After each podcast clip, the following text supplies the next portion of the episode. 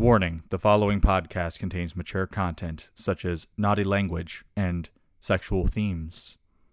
Listener discretion is advised. Dear listeners, it was just a few short months ago that my dear friend Em and I decided on a whim to not only read through the Twilight series together, but to sit down and record our discussions on the books. Because what could fit more into this horrid year than a couple of idiots overanalyzing a 16 year old young adult novel? Ladies, gentlemen, and everything in between, it's 2020 and we're reading Twilight. My name is Sarah. And we watched Twilight. I'm Em. That's the second time we had to do that intro because the first time you interrupted me.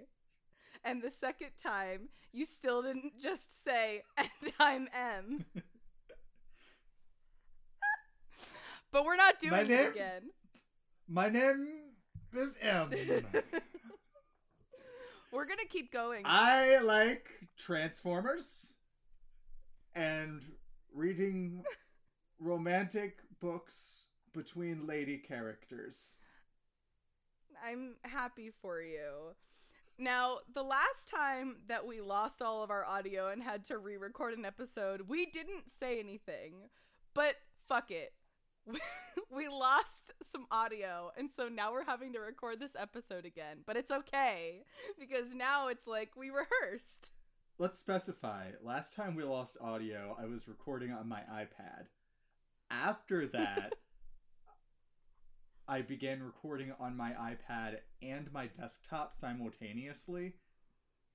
And then last time, my iPad just stopped recording, and Audacity lost all my audio when I attempted to export the file to a dot wave.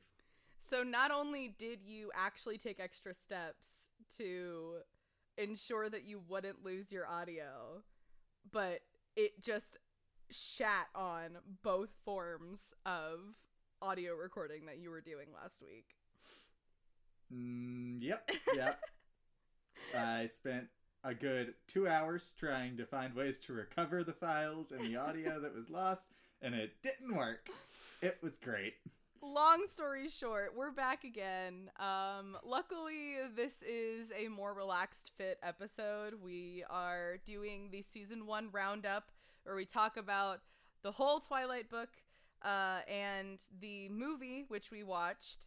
Uh, and it took so long. I already told them that we watched the movie, Sarah. I know you did. I heard. I was there. Um, it took so long for us to not only figure out a way to watch the movie, but to actually get through the whole movie. Did it take us three or four hours to watch that whole for four hours just to I'm sure watch the four whole movie? It is an hour and 52 minutes long. It took us four hours to watch the whole thing. Sometimes you just have to stop and absorb what it is that you're seeing. AKA, we had to pause to howl at the things that were happening in that movie. Pattinson's facial expressions are just the gift that keep on giving. And I really. He could do an entire silent movie with just his face. and I really feel for him because he made those faces exactly the way that I imagined Edward making those faces in the book. Like she describes him as having like this twisted up look of disgust on his face in the book and then she walks into biology in the movie and her hair blows in the fan and he looks like he just smelled a skunk's shit. Uh, my my descriptor was that it looked like Ugh. he had just gone down on a woman and found out that she hadn't showered for a week. But eh, skunk shit that works too. Yeah, because a skunk's shit is somehow less disgusting than what you just described. Well, I don't think their shit is covered in the stuff that they excrete from their glands when you scare them. Ugh. I didn't know where that sentence was going. but you as soon as you said the word dis excrete. excrete Was it excrete? excrete, I I wanted to vomit. Um so you just you knew it wouldn't be a good place that it went to at that point. So we're gonna go back and, and give a little roundup of, of our thoughts on the book as a whole, the things that we would change about it, our favorite parts, our least favorite parts, and There's a lot of those. there's a lot of those. Um, and then we're gonna discuss the movie, what the movie did better, what it did worse, um, and then next time we are going to be moving on to New Moon, and I'm so excited because that book is the book of Jacob, and he deserves the world. So when do we get Alice's book? never. Maybe that's what Midnight Sun will be. It's just Edward hanging out with Alice. Oh, bruh. Oh, I get Alice time all the time in that book, You probably will. it's gonna be, it's gonna be so great. I'll actually like the book. I mean, I think she's the one that Edward is the closest with. It's like her and Emmett are the ones that he's like, you know. yeah, well, Alice is always chilling with him, be supporting him and shit. and Yeah. he doesn't. He doesn't deserve it. No, he doesn't. She shouldn't be supporting him because he's ruining the life of a perfectly good future University of Hawaii student. So, um let's let's actually dive into our recap. So, part 1, eh, well, episode 1 and 2 uh were the parts in which we discussed chapters 1 through 5. Uh, in which Bella moves to Forks to be with her father because her mother wants to travel around with her much younger new husband, Steve. And when she arrives in Forks, uh, she makes a slurry of new friends, um, starts to settle into life there, and then she becomes acquainted with Edward Cullen, who is the mysterious youngest child in a family of five foster kids who are more or less fucking each other but at all times. Um At all times. at all times.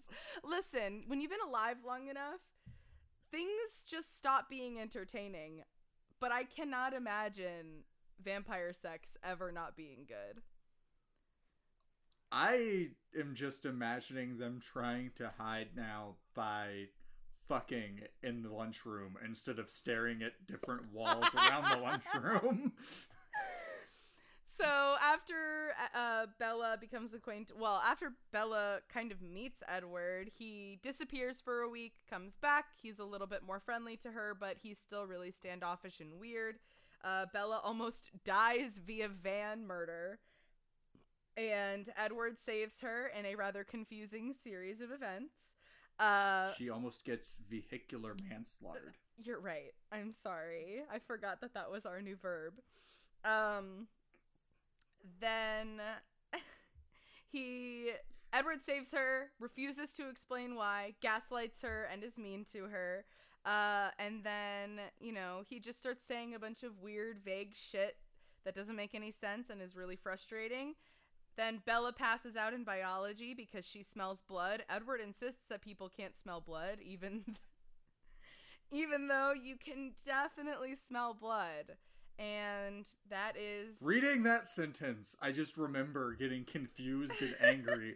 like I've smelled blood smell before. blood. I know I can smell blood. What the fuck are you talking about? Yeah. Uh, but that's the first five chapters. Oh yeah, Edward drags Bella into his car and drives her home, revealing that he somehow knows where she lives, even though she's never told him. Yeah, that was weird. This whole book is weird. Remember that time he found her keys without her telling him where they were? Oh, you mean implying that he like Watched her strip watched and knew where knew where the item of clothing was that had her keys in it.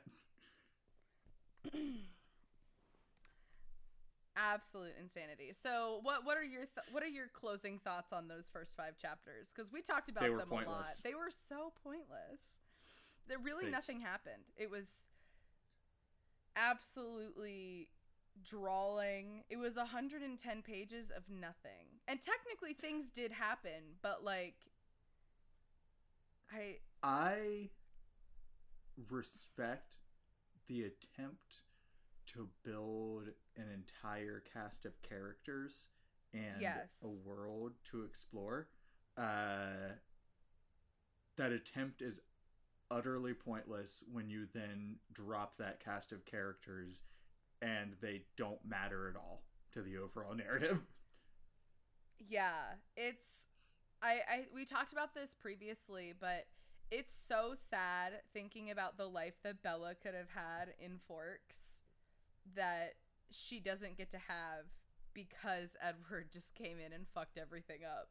Cuz like she wasn't the happiest character around, but like she had some good friends that she willingly spent time with, like all the time. Like she went she like drove out of town with them and stuff. Like it's not like she was just sitting at home by herself all the time, like hating the people that she went to school with.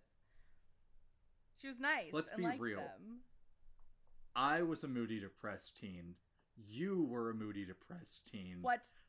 basically begrudgingly associating with the people that we like was like our special skill in that time of our life. Yeah. it's when I think when I think back on our teenage years, like we quote unquote hung out all the time. But did we actually hang out or did we just see each other all the time at theater? I realized at some point in the past year when I thought about it that there were only like two people throughout high school that I really hung out with outside of school. Yeah. And the rest of the time, it was just me doing activities with people that I liked where we both participated in the same activity. yeah, like we, we saw each other constantly. I drove you home all the time, but like it wasn't like we were going out and doing things. We just did we had obligations that we both had to attend to in the same place. It wasn't until after my first year of college that we were actually like hanging out, doing things that weren't activities. yeah. Jesus. Yeah, that's that was the summer of of dating. That was Yes. Not us. We did not date. No. Oh God, no.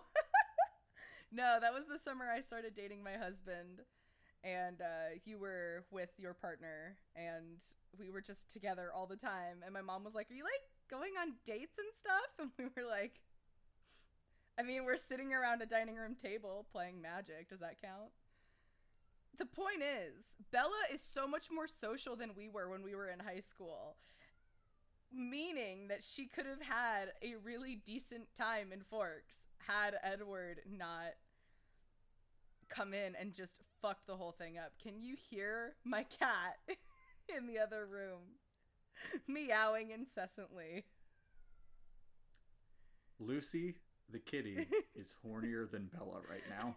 Lucy is so horny right now. She needs to get fixed, but we uh just haven't gotten around to it. So she's uh trying to attract a mate right now, and I I don't know how to break it to her that it's just not going to work. but so the first 5 chapters were a mess. So much a mess that we literally can't continue talking about them for longer than 3 seconds without No, talking about something else. We spent four hours on discussing just those chapters, and it, if you gave me the time, I could probably spend another four hours just dissecting all the things that I hated about them. well it was it was so um all over the place that it's hard because you it's like you take these scenes that could have lasted like an entire chapter or whatever the case may be and they are fitted into like one page and now you're like okay so we have to have a discussion about this scene we have to talk about this like these we talked so much about the two paragraphs bella spent describing her mother that i feel insane just like thinking about the time that we spent on just those two paragraphs Her mother, do you mean Cunt Face McGee? God. Renee. Renee, whatever her last sorry. name is. I don't recognize that name. Renee is the name of her mother in the movie, I believe. Yeah, yeah. in the book, it's it's definitely Cunt Face McGee. No, I think yeah, I think you're right. So, uh chapters 6 through 10 um sort of get the the the the story going a little bit more, but like still not really that much. Um She tried. she definitely didn't not try. Uh, chapter six, I believe, is when they go to the beach. Okay, yeah. Um, so Uh, beach. yeah, chapter six is where it starts off with um, Bella going to school and everybody's like really mean to her because she sat with Edward at lunch. And we talked so much about the cattiness of these girls in this school that is, first of all, stupid, but second of all, really not realistic to how girls would most likely be in this situation. Especially not like Jessica and An- not that Angela ever really participated, but I don't think Jessica would like knowing her character throughout the whole book i don't think that she would be as like snotty as she was in this one little section because it totally didn't make sense as to why bella sitting with the hot boy like made them all so mad Stephanie Meyer writes scenarios and does not care if the characters work in those scenarios. That's just how she writes. Um, but after that is uh, the beach scene where we got some incredibly beautiful imagery. Uh, it was some of the best descriptive imagery in the entire book. Um, I would say the meadow scene has some as well, but the buildup of this scene and like the two, it was like two pages of her just like describing the beach. The beach scene in the movie is like two minutes long. Oh yeah, they did not give a fuck. Yeah, there was no tide pools, there were no racing stripes on any eels. It was pretty much nothing. But the beach scene in the book gave us Jacob. Um, Weird director lady didn't think the beach mattered. she clearly did not. She wanted some hot, mean vampires to make out, but she did not want to see this beach scene. So the beach scene gives us uh, the part where Jacob tells Bella the story of the cold ones, and Bella, for some goddamn reason, still cannot consolidate the fact that Edward is definitely a vampire in her head.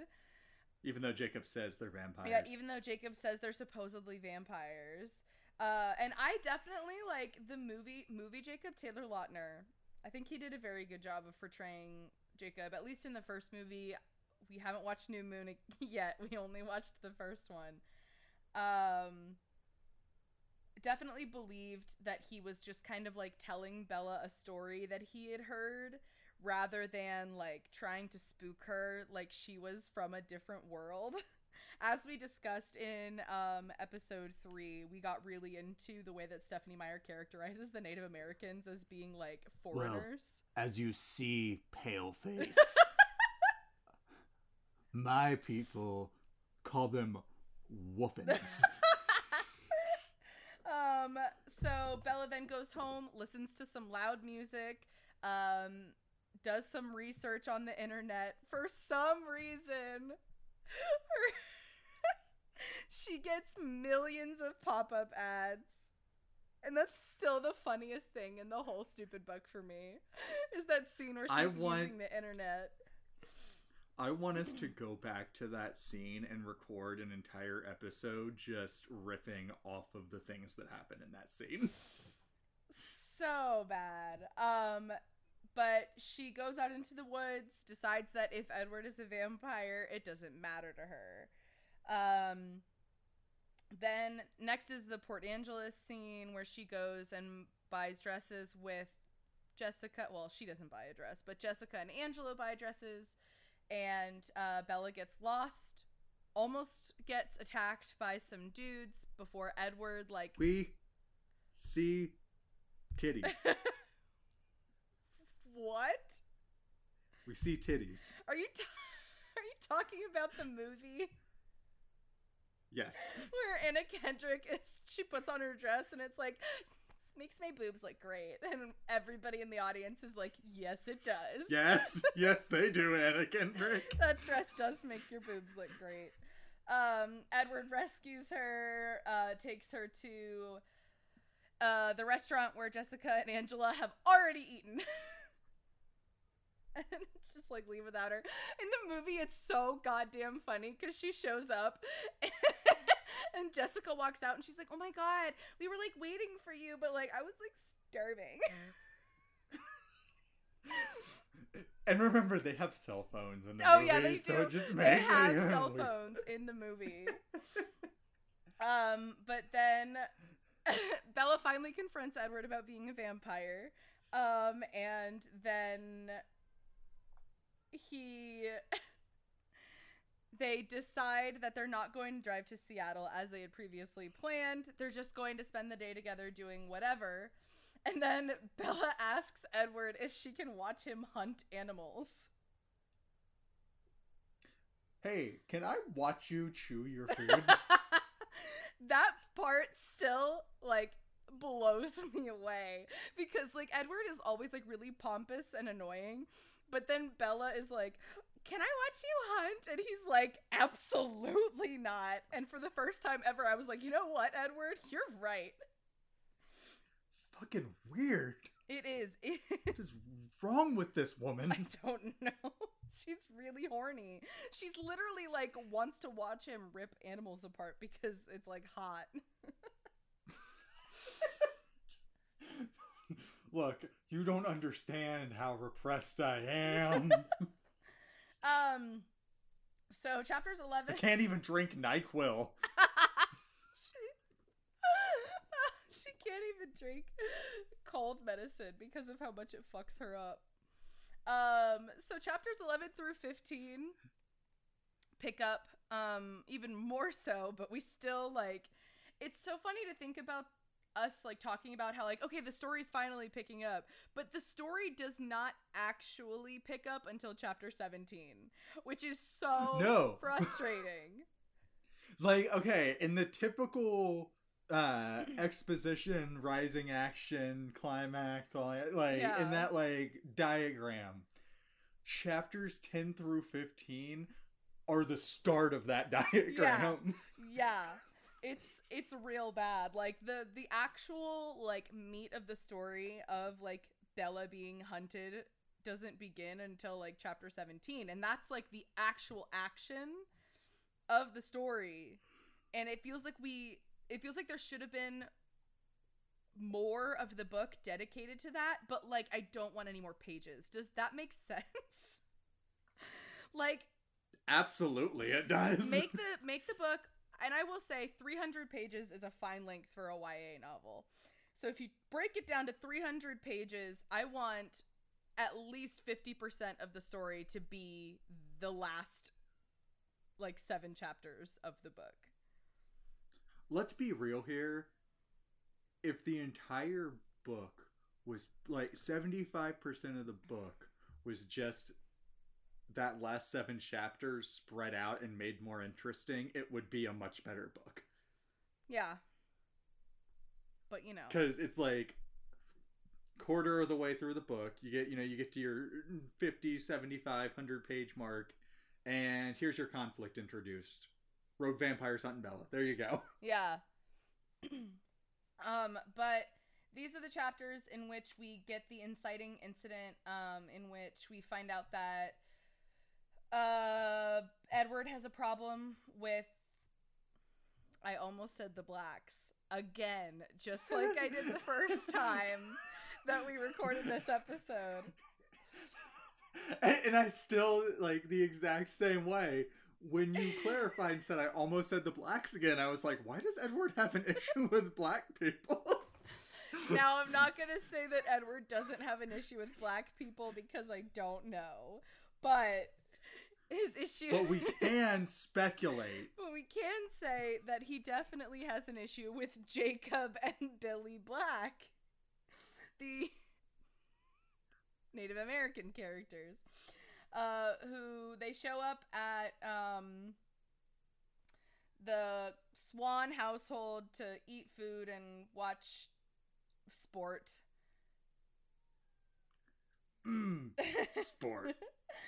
Manly. These are also the chapters in which Fish fry. in which Edward interrogates Bella, and we have the opportunity to learn more about Bella, but we just don't.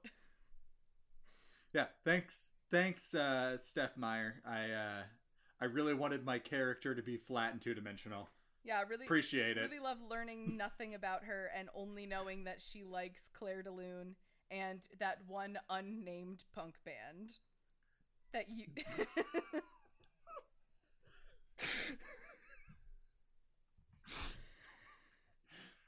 I'm, s- I just don't. I don't know what the kids listen to these days. How fucking wild would it have been if she had like turned it on and been like, you know, this this kind of rocks. What is this? And she looks over and it's just a cassette that just says My Chemical Romance on it. and she had previously been like, oh, this like heavy metal band. Like a lot of people reading it would have been like, oh, whatever. But like every emo in the world would have been like, are you joking? Turns it on. Well, imagine as I'm pacing the pews. Brendon Urie does not deserve that. Also, that song came out in 2006. Early 2000s is early 2000s in my brain. Um, so I was 11. I was 10. So, um that this is also where we get the meadow scene, which is actually I felt I liked it.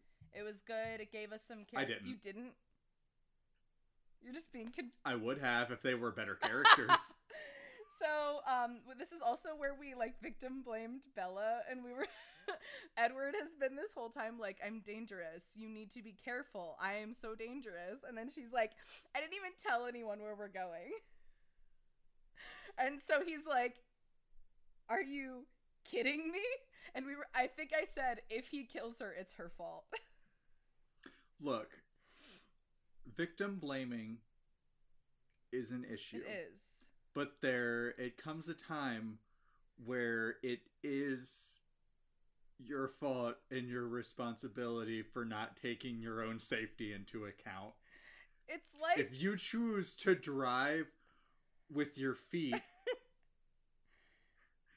and not wear a seatbelt and then go flying through the windshield when you hit the barrier, that's your fault. I was so confused for a second because you said drive with your feet, and I was like, yeah, that's how we all drive.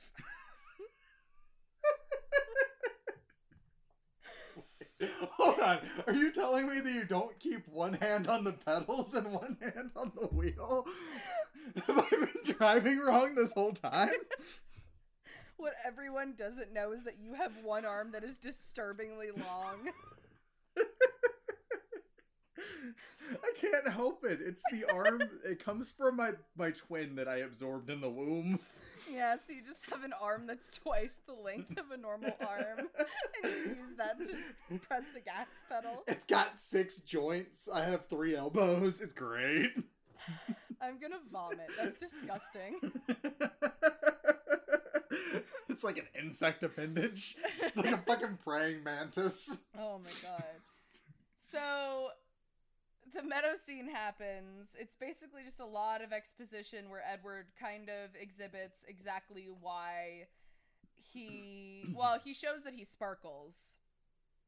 Which I I I think Stephanie Meyer was going for more of like a diamond shimmering in the sunlight, which is an understandable thing and is actually not that stupid if it was in a better book. It's not stupid if you don't try to make it scary. Yeah, he acts like it's terrifying. It's a little odd. I'm not gonna lie. I wouldn't be like, "Oh my god, it's beautiful," like Bella is. I would kind of be like, "Are you? Did you just like? Did you just come back from Pride, or what's going on?" I was gonna did you just did you just walk up into the makeup department in a theater, high school theater? I don't. I don't understand. Um, but I do not remember if in the book he says this is the skin of a killer. Does he say it in the book or is that just a movie thing? Oh God, I don't remember. Okay. Well, this is the skin of a killer, Bella. This is the skin of a killer. Um, so then Edward takes her home and he tells her how old he is and kind of explains like what the fuck is going on with his quote unquote family. None of them are actually related. Um, and he reveals that he had stalked her to know where she was, to know where she lived and stuff like that.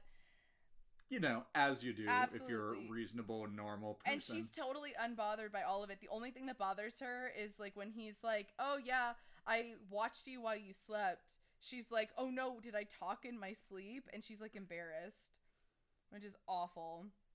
Uh, and then chapter 15 is where she actually goes to meet the family.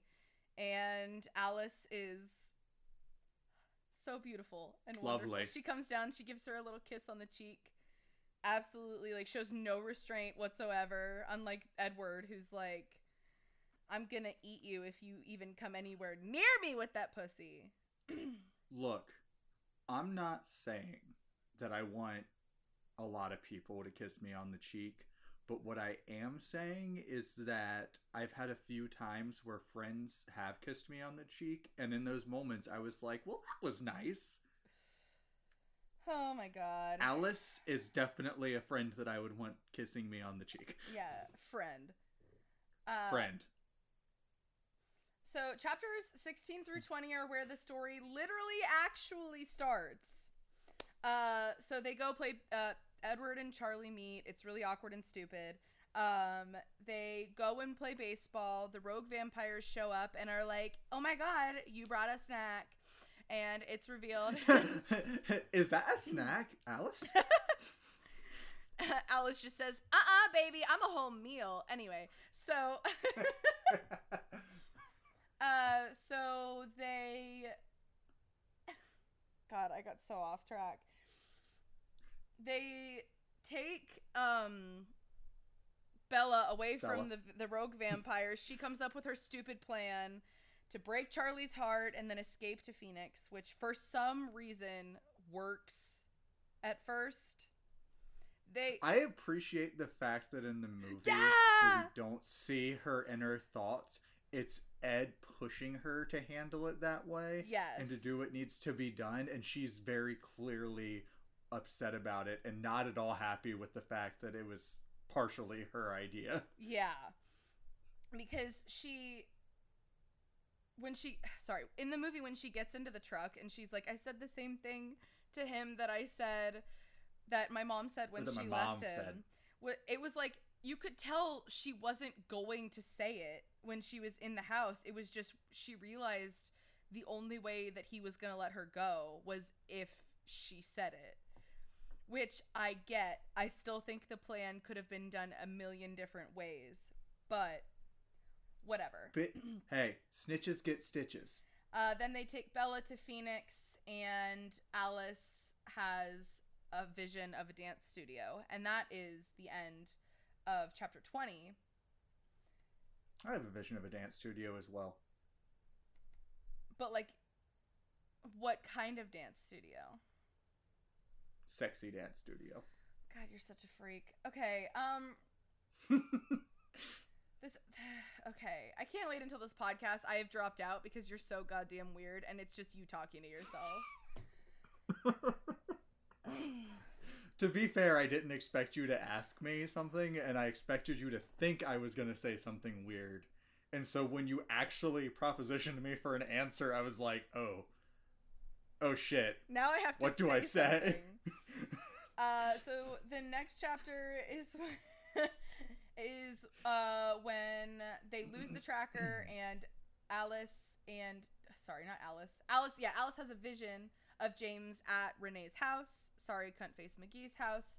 And so they have to alter the plan. Um, the whole rest of the, the family is going to get on a plane, and then Edward is just going to grab Bella and they're going to go, which, you know, Could have done from the should start. have done that from the start.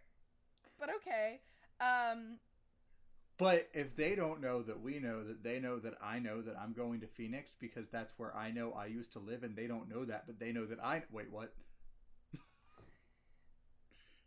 then we have Alice explaining how her visions work, um, and then Bella gets a call from James, and she escapes from the vampires because she thinks that James has her mom. James went, wound up rickrolling her with a video of Never gonna give you up. her mom just shouting for her in um like an old home Oh my video. god. Now I'm just imagining that spliced over Rick Astley's Never Gonna Give You Up.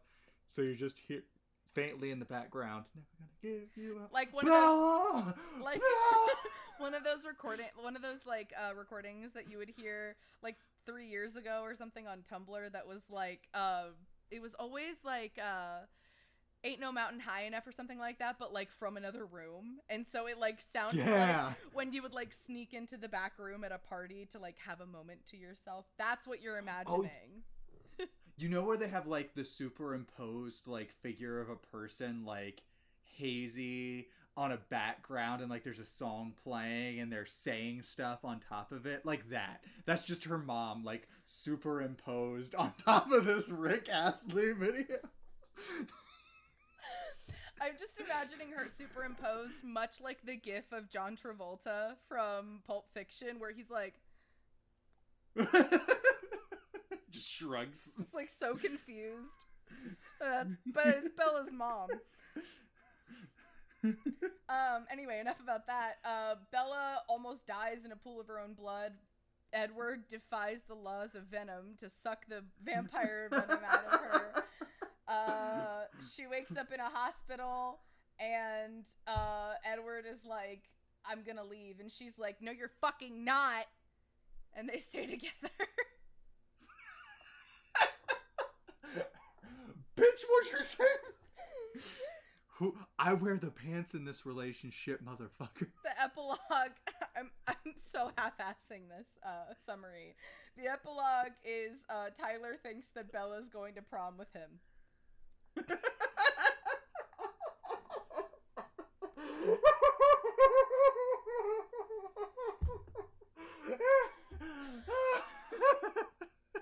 Tyler, you're such a fucking idiot.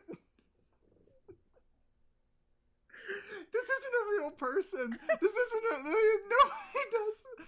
Who does this? i truly don't understand how because like she, he asked her to the girls choice dance and then she was like he was like oh yeah we always have prom and then she didn't say anything then she starts openly dating edward and then he still thinks that she's gonna take him to prom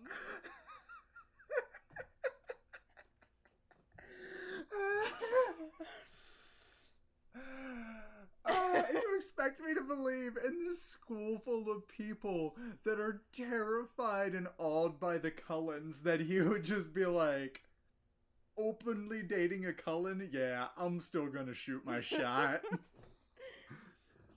and that's the whole epilogue Is it? no they go to prom and bella's like turn me into a vampire right now and he's like no and that's And- the epilogue And and what Jacob. oh jacob jacob shows up and he's like oh my dad wants you to break up with your boyfriend and he said uh his plural not mine will be watching you and that's the end of the book mostly tyler though Literally the only good part about the epilogue. Was Tyler. tyler What the fuck, Tyler? So that's Twilight by Stephenie Meyer, as told to you by us. A very tired Sarah I am actually. with me making dumb jokes in the background. I actually like. I think I have like a cold or something because I'm like congested and stuff, and I'm literally recording like on my couch right now. Like I have the whole setup. I've got both laptops. The mic is attached to a table next to the couch. I don't know what day it is. It's Friday. Um, but so the book, um, I we talked we've talked about the book a little bit. Um, Wait. Is that what we did for the past six episodes? yeah, we actually discussed uh Twilight, written by Stephenie Meyer in two thousand and four. Um, year of our Lord 2004. The year of our You Lord. forgot the year of our the Lord. year of our Lord, two thousand and four. Bush was running for re-election. Usher's yeah was running at twelve weeks at number one, and whatever else I said in that episode where I was trying to hit you with a history lesson. But I want to talk. Unless you have some like deep impressions that you want to give on the book, I want to talk about the movie because we watched it and it is not good. But if we're rating things on how good they are based on how much joy they bring you, that's the best thing that's happened so far this year. is us watching the Twilight movie that came out in the other year of our Lord, 2008. A lot of things spark joy for me. Is is this one of them? I I don't know. don't put that pressure on me to answer that question, Sarah. I don't want to think about it too hard. It's I my coworker asked me the other day because I was telling her I was like, yeah, we're recording the roundup episode for for season one of our Twilight series that we're doing, and she was like, she looked at me for a second. She goes, so do you like Twilight? And I was dumbfounded. I did not know how to answer that question. Define like it's it's a I have a complicated relationship with Twilight. Okay, Yeah. it's I have I don't think it's good. No, it's not that I think it's good, but it's it's it's definitely enriched my life at least a little bit. It's like it stepped outside of the bounds of good and bad to become its own cultural icon of It is. entertainment. Twilight has had a bigger cultural impact, I'm going to say it, than James Cameron's Avatar. To be fair, I don't give a shit about Avatar, and I'm making a podcast about Twilight. That's the thing though. No one gives a shit about Avatar. I only know that the main character's name is Jim Scully, and I'm only a little bit sure that that's what his name is because it is so normal. That, like, how could you forget that name? Every time I see stuff about Avatar, I try and figure out why people care. It was visually very and I stunning. think it's a media I think it's a media conspiracy. His name is Jake Sully. It's not Jim Scully. So to make the point even clearer, James Cameron's Avatar has had such a small cultural impact on our world that I when Avatar, I'm not saying that Avatar is a bad movie. It's just so unimportant on a grand scale. To the point that when Endgame dethroned it, I was like, you know what? Good.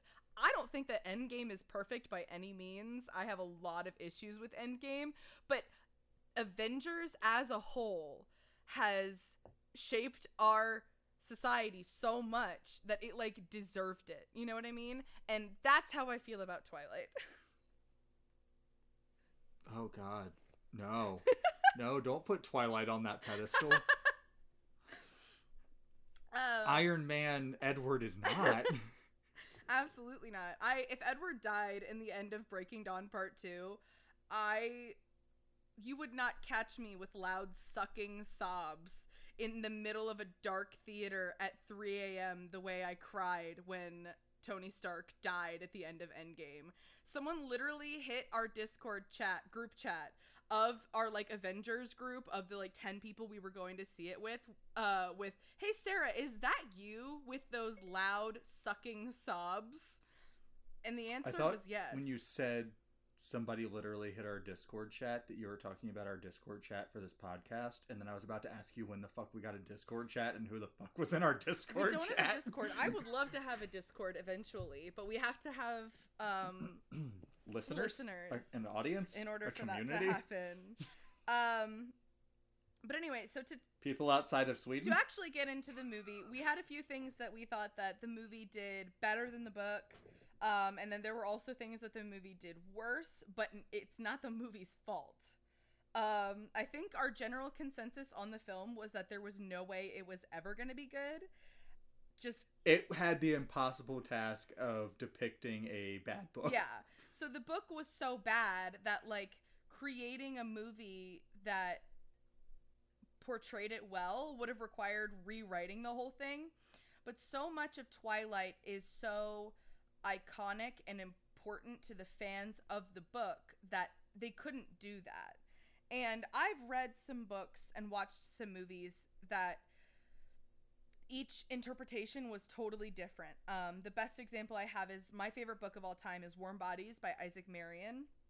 Incredible Mm. story. Um, it's a zombie. Good book. Yeah. Oh, super good. Zombie apocalypse story. Uh, it's like long story short. Uh, love brings the dead back to life. Not back to life, but stops them from being zombies, helps them become human again. Spoilers? That's the whole plot. um, but they the movie is like a romantic comedy versus the book being more um poetic and existential and uh they're both very good. I was about to say, and you know what? It's okay because the movie was also good. Yeah, they were both very good. The problem here is Twilight was bad.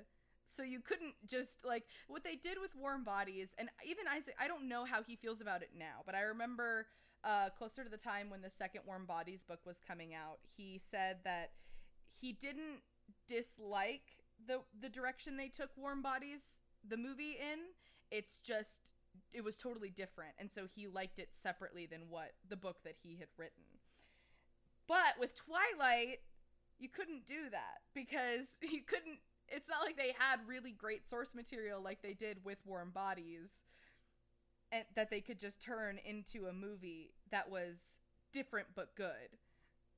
This would have had to been different but better in every single way.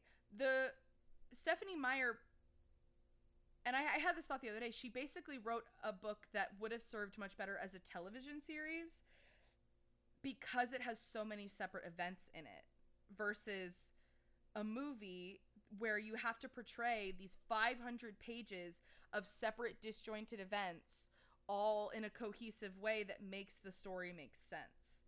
And that led to them cutting things out, rushing the narrative so much to the point that it even it made even less sense than the book did.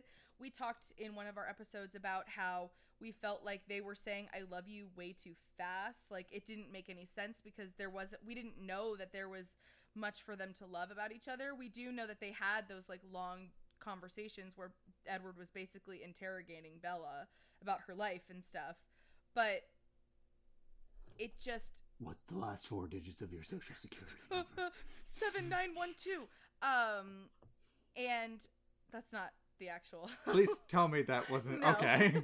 no. Uh, but we still didn't get enough actual like chemistry and like bonding between them before they were like, "I love you." Now in the movie, there's even less of that. They have two conversations before they go into the It's woods. insane. It's really insane because like it really takes this idea that so many people have built up in their heads about Twilight of this just like animal attraction that they have to each other and it breaks it down to its bones and makes it nothing but that. and that would honestly be fine if it wasn't supposed to be romantic. But it is supposed to be romantic. Yeah, that's the pro. It's like I can re- I could respect it if it was just about the lust and had nothing to do with romance, and they didn't tell each other they loved each other. I could be like, I they want some fuck. I get that. I- but no, I- that's not what it is. This now makes me want a Twilight that involves them heavily lusting for each other, but then falling in love from that animal attraction. You know what I mean? Like actually getting to it's see it. almost like that's how a lot of human relationships actually work though. yeah. You, you see somebody that you find physically appealing a lot of the times. And then you get to know them more, and, and you're raising your eyebrows a lot. Um, yeah, I mean, if it had been a story of like, oh, she wants some fuck, and oh, he wants some blood, and it's they're actually combating those two parts of them. Of well, I don't know why she should be combating the fact that she wants some fuck, because I've seen Robert Pattinson. I'd want some fuck too. Uh, but you know, if they're both kind of like fighting against the nature of themselves, Look, she won't even take NyQuil. You think she's gonna fucking let herself get dicked? it seemed like she was about to in the movie when they got into bed with each other and were making out when she was in her underwear. Fun IMDb trivia fact. Uh, that scene and the meadow scene were both done during auditions in Catherine Hardwicke's bed, in her personal bed, in her home, when Robert and Kristen were flown in. to audition for these roles. One of them had already been cast by that point, Yeah. so it was the other one that was auditioning. I think it was Robert. No, No, it was I think Robert was the one. yeah, Robert was the one auditioning. Bella uh Kristen was already cast. Yeah, that you told me that fact. Just like, hey, uh, teenagers, Yeah. please get in my bed. Uh, I am going to be your boss. Now, please make out in my bed. Kristen was There's nothing actually 17 years old. I know. I know. Very, very uncomfortable to think about. Anyway, so the book actually did a couple of things better. Um, it definitely gave, sorry, not the book. The movie did some things better. It gave Bella more of a personality. Um, you know, she seemed a little. Bella is almost like a badass bitch in the movie. she is almost. Like she is definitely more assertive. Uh, she like tells Angela, literally tells her to be like a strong and independent woman, like verbatim. She could have said it better. Could have been more poetic, but like you know, she literally. It was tells her to do that. definitely, definitely a tongue-in-cheek joke towards the the phrase coming about at that time of you're a strong, independent woman, Yeah. and you don't need no man except you know, go get you a Go get your man. yourself. yeah. um and they introduce jacob within the first like five minutes of the movie he he like comes with his dad to deliver the truck to bella and so she has like this kinship with him before they go to the beach And and she doesn't use uh, emotional manipulation via s- seduction attempts to get information out yeah of him. like they I, they have a believable friendship in the movie Yeah. Where she's just like hey so what was that like because jacob is sitting there when not sitting there standing there when the guy makes a comment oh my god that poor stupid oh. guy. Oh my god! So, I- the Cullens don't come to the bush. i i don't know if he's in the next movie if that like specific actor is in the next movie. He does not look familiar to me. He could be in the next one but he like this guy has one line in the whole movie and he just says the cullens don't come here and it's like really I've bad seen, I've seen fifth grade plays with more believable Yeah. line recitation than his. how many takes of that scene did they have and they were like we just gotta move on like we can't this guy is just not gonna give us anything Come on, just just say it quick. Cullens will come to the page. What? no, no. Okay, you can't say it that quick. The Cullens don't come here. no, no. See, you did that weird whisper thing again. What are you doing, bro? And then the one that they got was him just stony as fuck, being like, "The Cullens don't come here." so that was bad. But then Bella and Edward walk not Edward, God. Bella and Jacob walk away from that situation and she's like, What the fuck was that about? Why did that guy seem like he just did shrooms and weed before you got here? I like to imagine that she wasn't even asking about the Cullens. She was just like, Is he okay? Did you guys give him some like Vicodin or something like?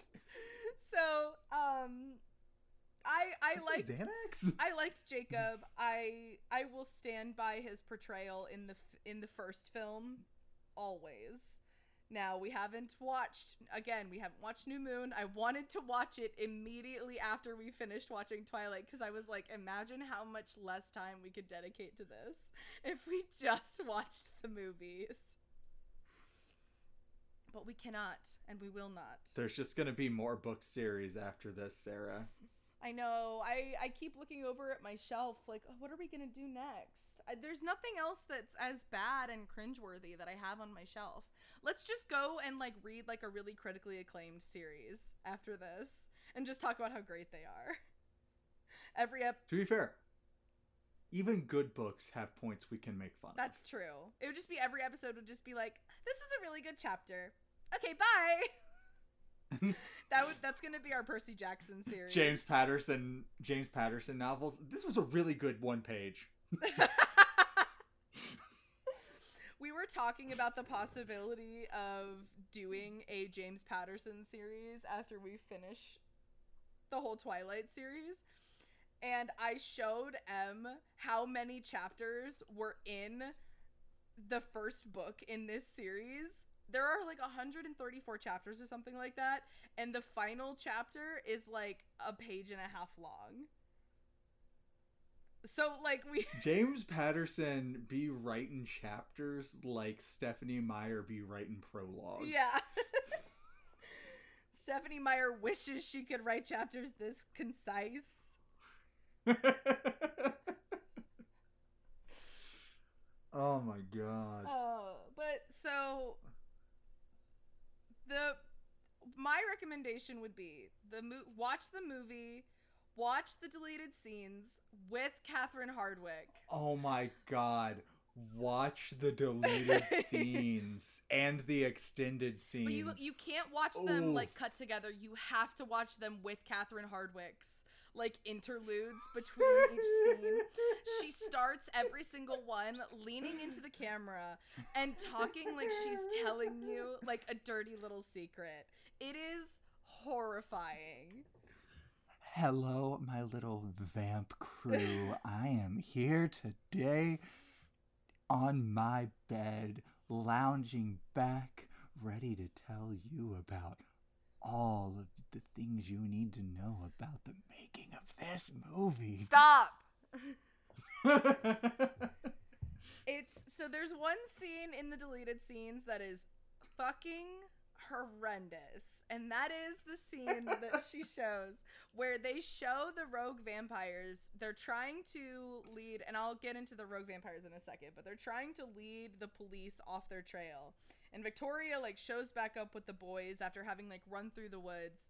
And the boys. and uh she's like oh i led them east. They'll be like halfway to winnipeg by morning. And then she's like i love it when men chase me. Then she pushes james up against a tree and starts making out with and dry humping him while laurent watches them. Like what the fuck are you doing And, and no, no, that is not Sarah asking that question. That is literally the look on Laurent's face. It zooms in on his like. It's not like you just see him in the background watching. It zooms in in an over-the-shoulder shot on his face to just show him being really, really confused by where he is in life, or undeath, or whatever you want to call it. super cringy and weird. That is the worst scene of the, deleted scenes. The other scenes I did fine. not need to see James getting his chest licked. No. The other scenes are literally fine. I mean, there's a couple that like go out of Bella's perspective a little bit, so I would probably leave that out, but it's not a huge deal. Quite a quite a few of them should have been left in. Yeah. And would have made the movie better. The scene Better. Well, they cut out a couple of scenes that the the thing is there's about 15 minutes of extra scenes. Well, if you cut out Catherine Hardwicke's discussion, There's only two minutes after you count out cut out Catherine Hardwicke. um but no, yeah, there's maybe like 10 to 13 minutes of extra scenes and the movie was an hour and 52 minutes long. So at that point, just I know you want to keep it under 2 hours, but like there was some important stuff in there. You got the scene where Charlie is defending the Cullens against everybody else thinking that they're weird. Um, you have an actual scene where Bella with the ketchup bottle. with the ketchup bottle. Uh, you have the actual scene, an actual scene between Bella and Edward where they're being like cutesy or whatever, uh, which was nice. And I don't know why they cut it out. And then I don't remember what a lot of the other ones were, but it's just like there was a lot of stuff that I was like, I don't understand why this was cut out. It doesn't really make any sense. Sometimes you just have to, you know, you, you just got to do the little snip snip. You know, you just can't. Thank you. Oh Can't my god. Catherine Hardwicke. oh my god, are you in studio right now? She directed New Moon as well. yeah, they uh they let her back I, I think she did Twilight and New Moon, and I don't think she did Eclipse and Breaking Dawn. I don't know who directed those films. I feel like after she had a 17 year old audition in her bed, that maybe she. Yeah. How wild is it going to be when we open up like Breaking Dawn Part 1 and it like the credits are on the screen and it says directed by Christopher Nolan.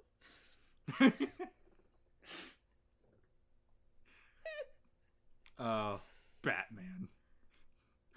And the Prestige. Edward just drops and down from a tree, hanging upside down. Where is she? Where's Bella? What's so funny about that is Robert Pattinson is getting ready to play Batman. Yeah. And I am here for it. I love that he's going to be playing Batman.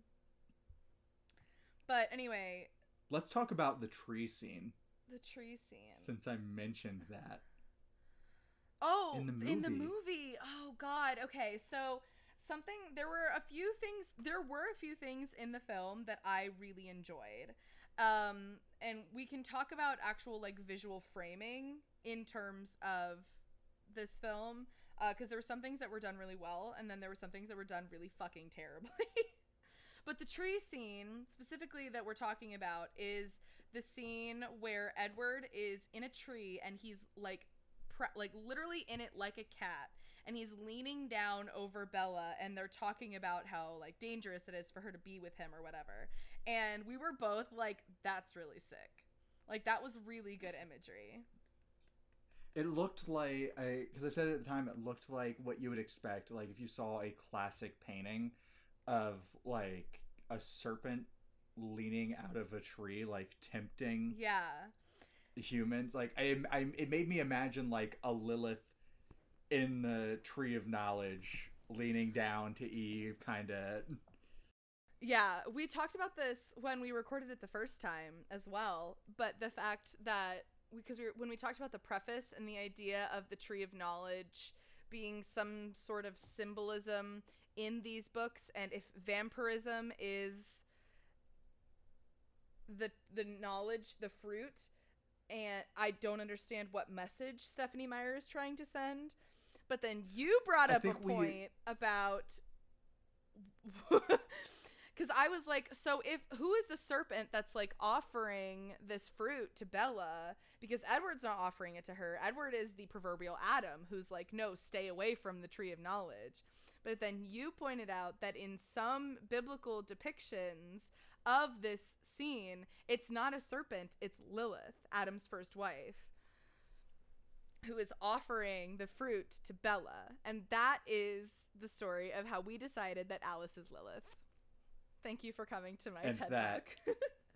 There is absolutely no way Smire intended that to be. no, the case. there is no way that she intended for that symbolism to fall into place like that, but it actually works. Like it actually makes sense because Alice is the one who is pushing for Bella to become a vampire, to form into their way of life and stuff like that. And Edward is like, no, absolutely not. We're supposed to view. Not even I think we're. That she's even pushing it. She wants Bella to just have the knowledge and be able to make decisions for herself. Yes. And Edward um I think in Smyre's mind Edward is supposed to be the forbidden fruit because like she spends a lot of the book talking about how Bella's being tempted by him and stuff. But the forbidden fruit doesn't tell you not to eat it. No. That's not really how it works. Um but that scene in the movie where he's like leaning down out of the tree, I had to pause it to be like that's actually really beautiful beautifully shot. Like that's very attractive the way that they they filmed that. Which is impressive because what I can say is that our our lighting folks for the movie were on point Yeah. almost the entire time, but our cinematographers were not at all. Literally The shots were so bad for the majority of the movie. within that same scene where Edward is leaning out of the tree, like a few minutes before that, you had the scene where Bella was like, I know what you are. And Edward is like, say it out loud. And there are so many jump cuts, and they're spinning around in the forest for like a good 30 seconds. I was literally like, I'm dizzy. Why am I watching this? This is so bad. And I feel like in that scene, if they had just kind of had like a quiet like kind of almost close up on their faces as he was like say it out loud. And then there was just silence. And then she was like You vampire? That would have been so much more close-up powerful.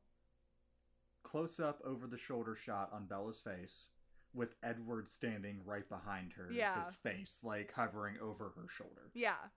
Would have been And for how often they used close ups in this movie when they shouldn't have, it's amazing that they dropped that ball. yeah super awful um there were some really great like sweeping shots of the scenery which i'm not going to give too much credit to the cinematographers on that one because i mean they were just filming washington state Wow, look at how pretty it is. What should we do? Just literally pan the camera across it, bro. That's all you literally need to do. like the trees are doing all of the work here like the scene where they were up high in the tree and then it showed us like the scenery all around it i was like that's really cool but it's just the wilderness like it's not like they created any of that they just have this is just what Washington looks Yeah. like. um I said I was going to get back to the rogue vampires. I do appreciate that the film built them up as to as being a threat prior to them just showing up the day of the baseball game. Um, and while we were watching it, we also noted that it's better that when they arrive at the baseball game, they just show up. It's not like, oh, they're coming and we have five minutes of Five- just standing here. Yeah, they literally say they'll be here in five minutes in the book, and I'm like, so that's not enough time for you to run away? Why? yeah that really made no sense um other than i think stephenie meyer was trying to like build tension but it didn't really work it just felt like well why aren't you running away get a head start She she oh what do you call it? Uh lampshade. She lampshaded it by like acknowledging the fact that they couldn't run away, but then didn't properly explain why they couldn't run away. So it was just like, Yeah. hey, it doesn't i don't if you lampshade it, you have to then actually properly explain it. i didn't actually bring my book over here so i and i'm i'm not going to bother flipping through the pages but i think it was less than a five minute run from the jeep to the field when edward picked her up well after he made her come in her panties and then and then he picked her up and took her. That was not a good uh in case you can't tell, No, it was bad. recording. It was so bad. um, the thing that the movie did amazingly well was the soundtrack. oh my god, it is the best movie soundtrack that has ever been created. Not only does it feature incredible pieces by both Muse and Linkin Park for our little emo hearts, it also includes and Paramore. and Paramore uh, in the credits. Um, it also includes uh, two songs that are really, really good Eyes on Fire by Blue Foundation. Oh god, I love that song. Super iconic song from the from the soundtrack. And then Flightless Bird, American Mouth by Iron and Wine, um, which is the song that Bella and Edward danced to at prom. Another super good song. Uh, and just the score is really, really good. Absolutely it makes you want to have feelings for a movie that otherwise literally makes you feel nothing. So I Yeah, you start watching the scene and you're like, "Oh, I'm getting into it. This music is really set." No, no, I, I don't actually care. It's just the music. yeah it's um yeah essentially the the music is really good i uh, i have no other thoughts head empty no thoughts uh about Knees weak, arms spaghetti. i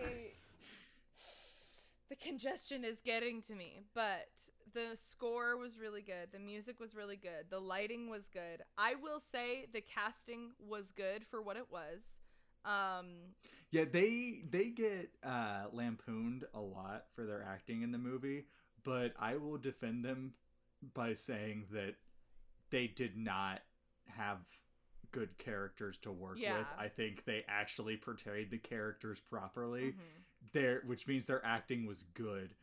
The problem was that the characters were just bad to begin yeah with. Yeah, the the writing and the script um do not lend themselves to creating a compelling narrative at all and the actors can't do anything about that. They're creating something that they they only are participants in the creation of. They're not really like at the head of anything. Um so again the source material was just nothing to work with um but that's all i had to say about the movie did you have any other thoughts about it Cactus. so the opening scene i assume Yes. in which bella is standing in front of her house in phoenix with a cactus in her hand Yes. It's just a long, slow zoom out shot of her standing in an Arizona desert holding a cactus. And it made my heart feel happy. Okay. If if we're done with the movie and the book, I would like to give our final thoughts um, in terms of very specific sticking points. Um, and we'll start with the bad. You should put your seatbelt on. Put your seatbelt on. What was the worst part of the book for you? Oh, God. Um, the characters? the fact that they felt completely and utterly unnatural and strange. God, like I could get, I could probably spend a couple hours just talking about all the different characters and the reasons that the characters themselves just ruin the narrative. Yeah. But like, I, I, we spent like what ten hours already in our previous Yeah. episodes with me discussing those things. So I'll just sum it up by saying the characters are really bad. They are. And inconsistent and poorly written. the the worst part is the characters that are not as bad are the characters that are inconsequential like mike Yep. and Mike- jessica Mike Newton. and angela like those those three are really good not really good but they're they're mike is great we you know that we're team mike here um he was a, a very well written interpretation of a teenage boy who is still good hearted. I think he's supposed to seem bad, like we're supposed to not like him, but I just took all of his actions with a grain of salt and just assumed that he was acting out of concern for a friend. So, Yeah, it was very easy to interpret him as a like respectable, caring individual. and you know this because Charlie Swan The other great one of the other great characters in the book says that he's a good kid. Yeah. And he talked shit about some of the other He kids. did. Charlie's a shit talker.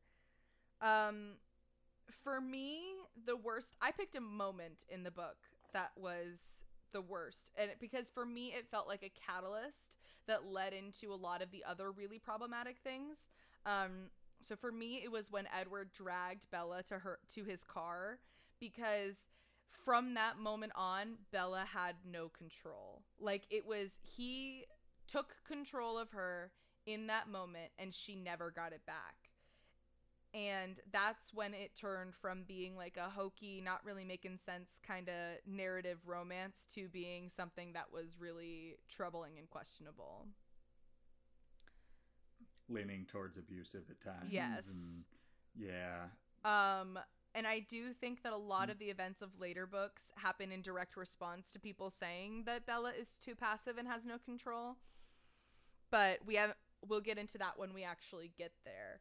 Um, but for me, that was definitely the worst part because it went from being about Bella being a main character who is dangerously curious and wants to figure out what's going on to being someone who is just kind of along for the ride. And that's not, for me, a compelling main character. No, that's not the person that you want to be telling you the story. Yeah. What was the best part of the. I'm sorry, I just heard your dog shake herself out.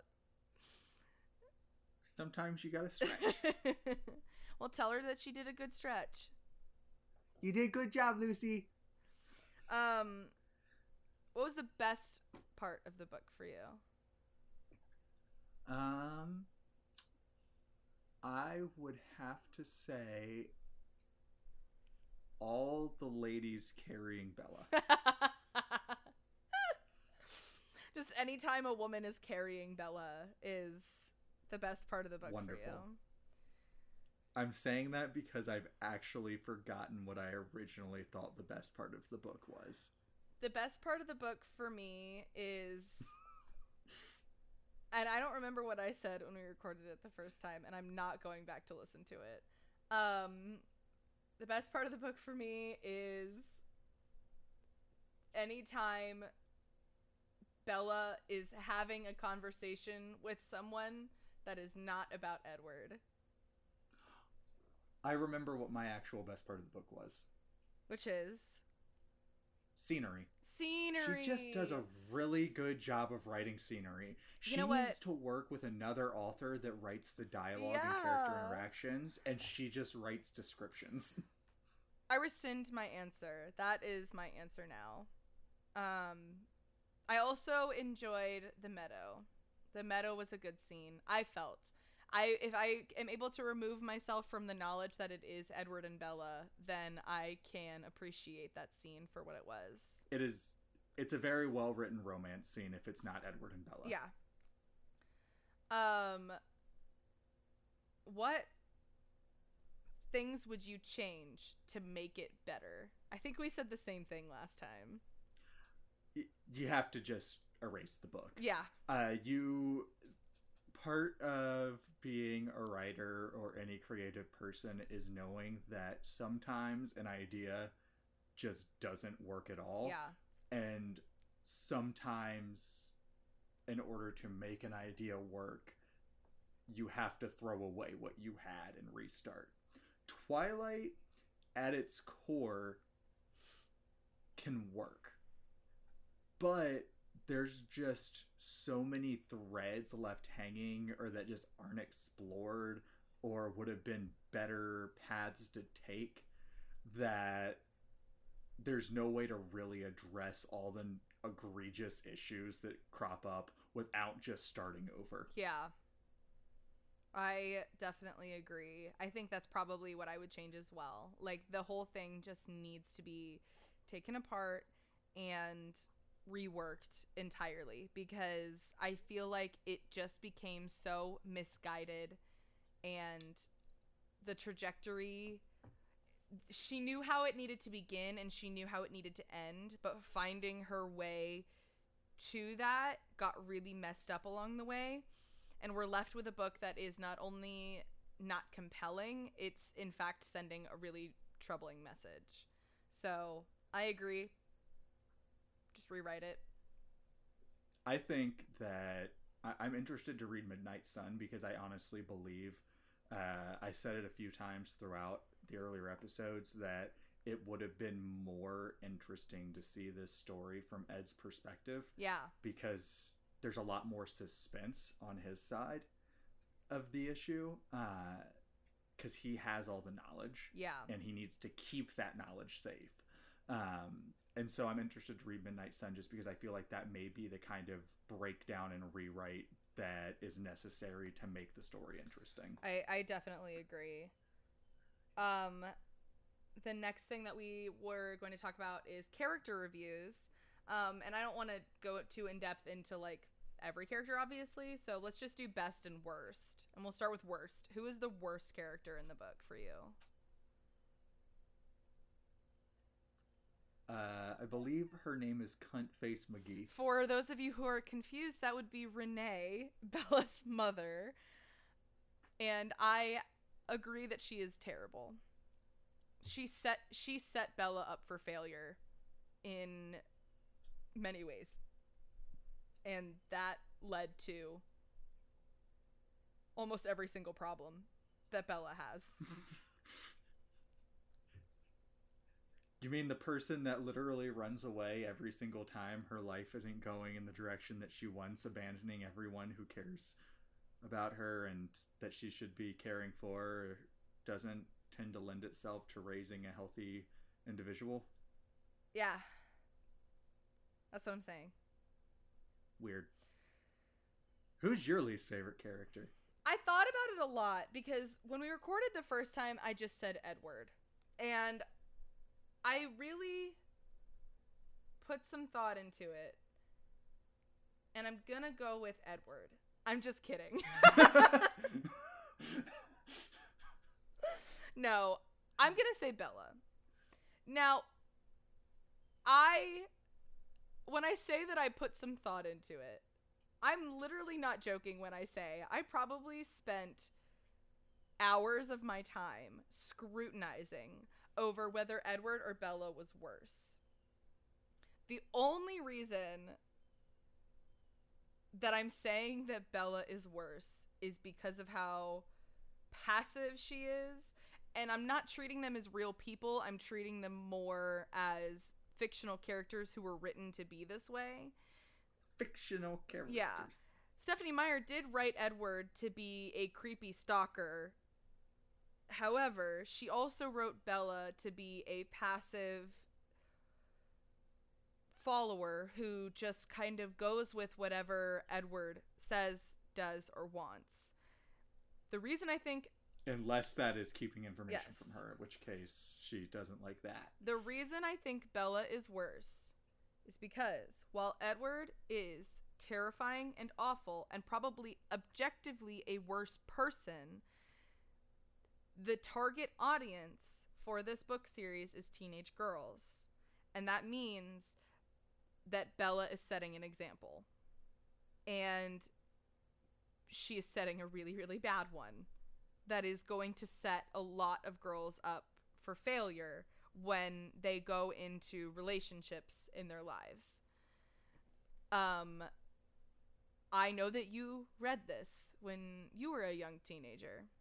And I don't know if you took an example from Edward or or Bella. I I can't remember if it was something we kept in one of our episodes when we brought because I actually did bring this point up before, uh, and we might have cut it. But I said that, uh, as having read it as a teenager identifying as a as a dude and uh, who definitely had some issues with relationships uh, on my end that needed to be worked out and addressed.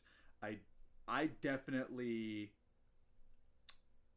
uh, didn't see the issues in Edward's actions and took some of his more controlling and gaslighting nature to be uh, how do you say it? An acceptance of the way I acted, or Yeah. a uh, endorse not endorsement, but it was. I, I definitely felt that I was more justified Yeah. because I saw the way he acted, and I was like, "Oh, okay. Well, I mean, I understand it Yeah. because I've felt that way before, and if he does it and it's cool, then like it's cool when I do it, right? Yeah. So, and I don't want to negate the fact that you felt that way. I do think that the percentage of teenage boys reading this versus teenage girls reading this is very, very skewed.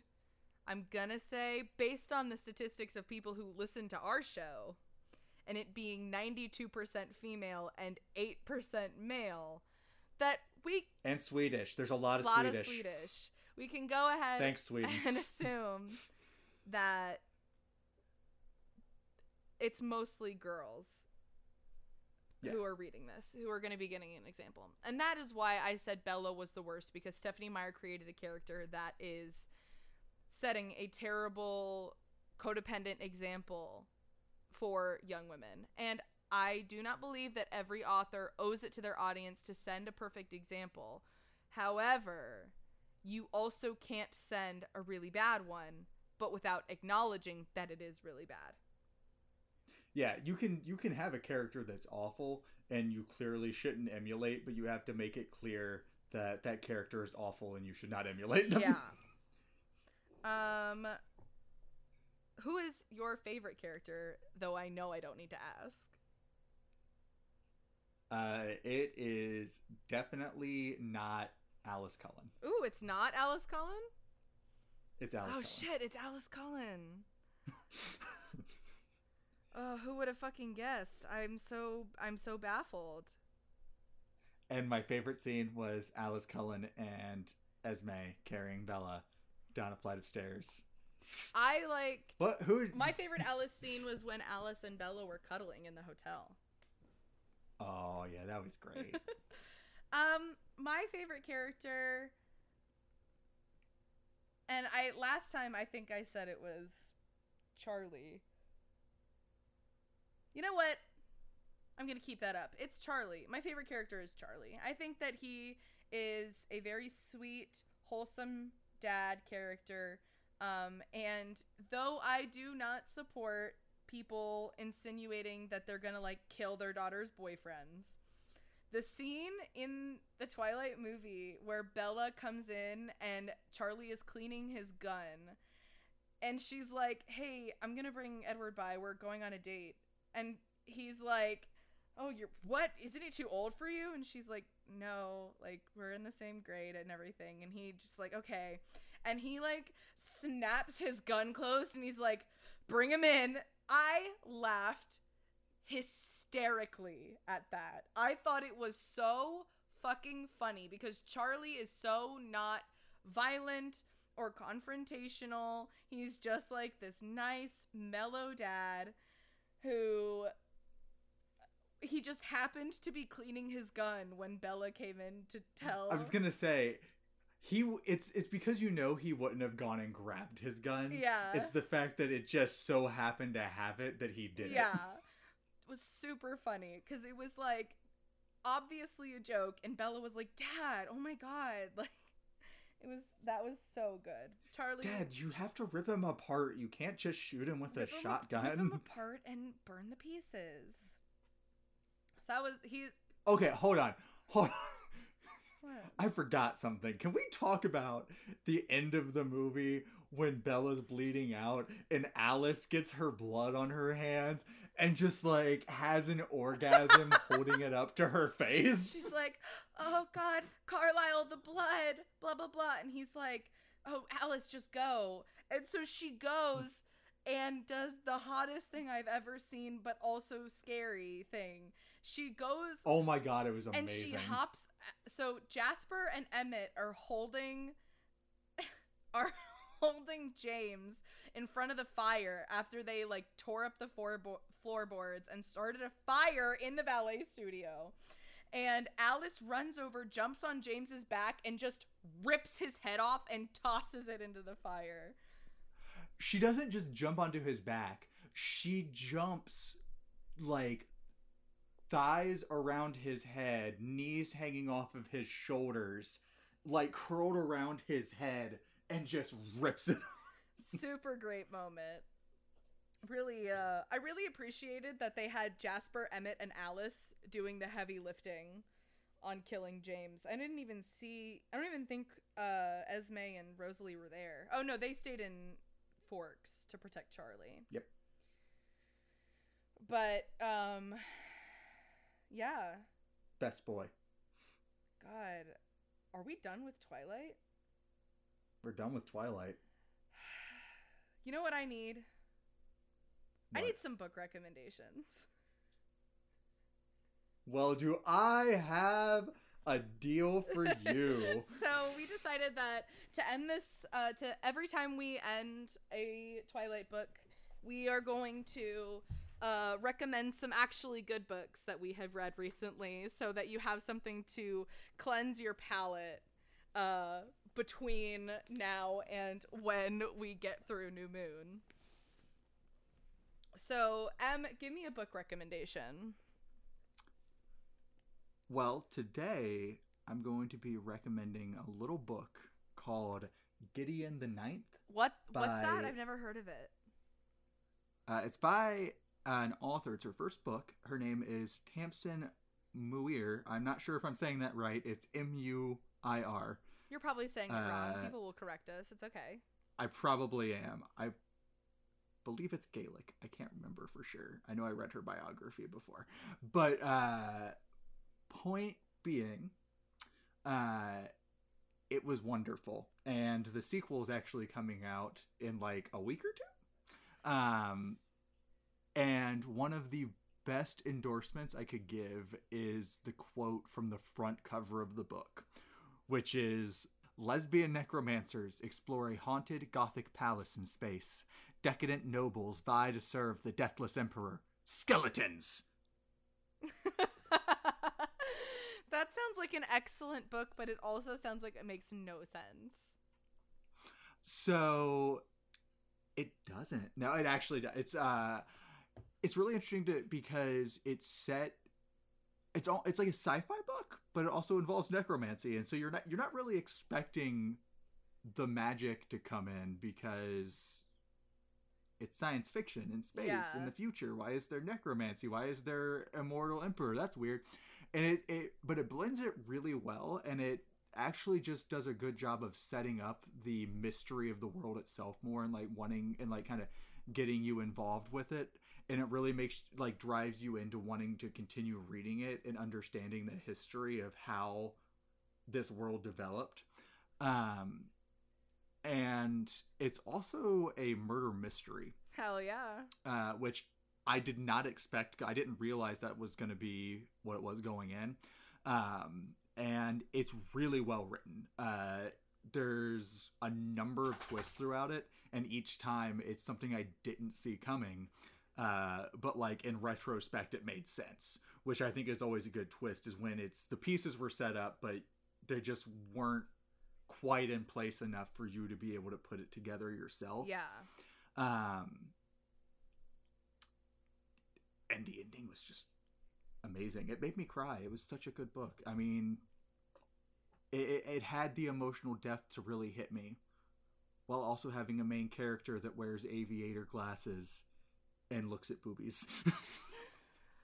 Well, that sounds absolutely beautiful.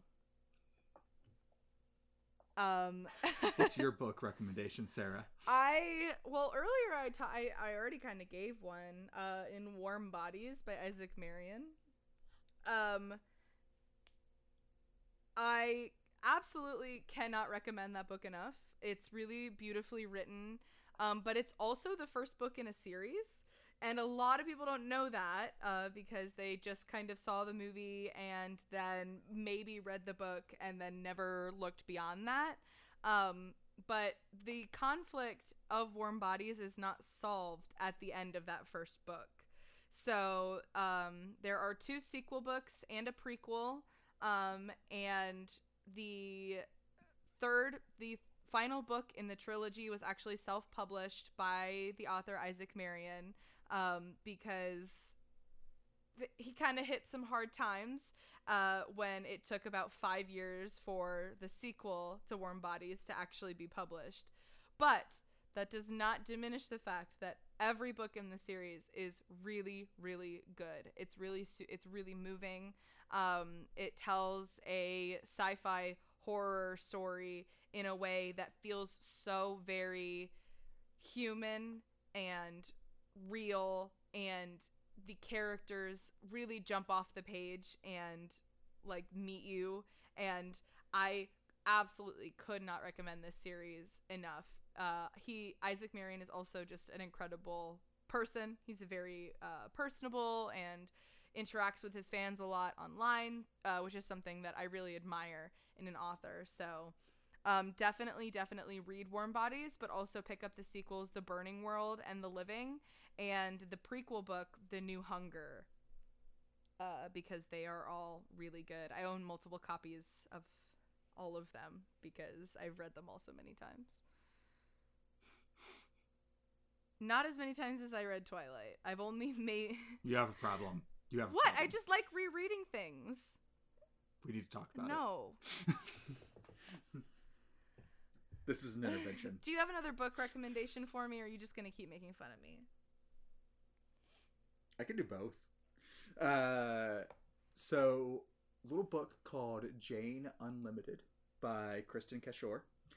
Um, and it is kind of a, a different take on the choose your own adventure novel.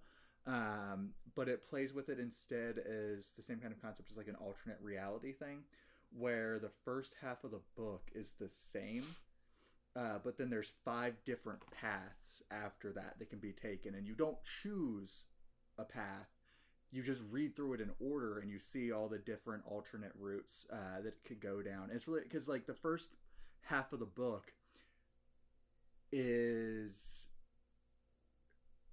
there's there's a lot going on in it that makes you like question kind of the oddities and the absurdities of what's happening in the world uh, and you can kind of tell that there's something else going on under the surface uh, but it isn't until you start getting into the later portions that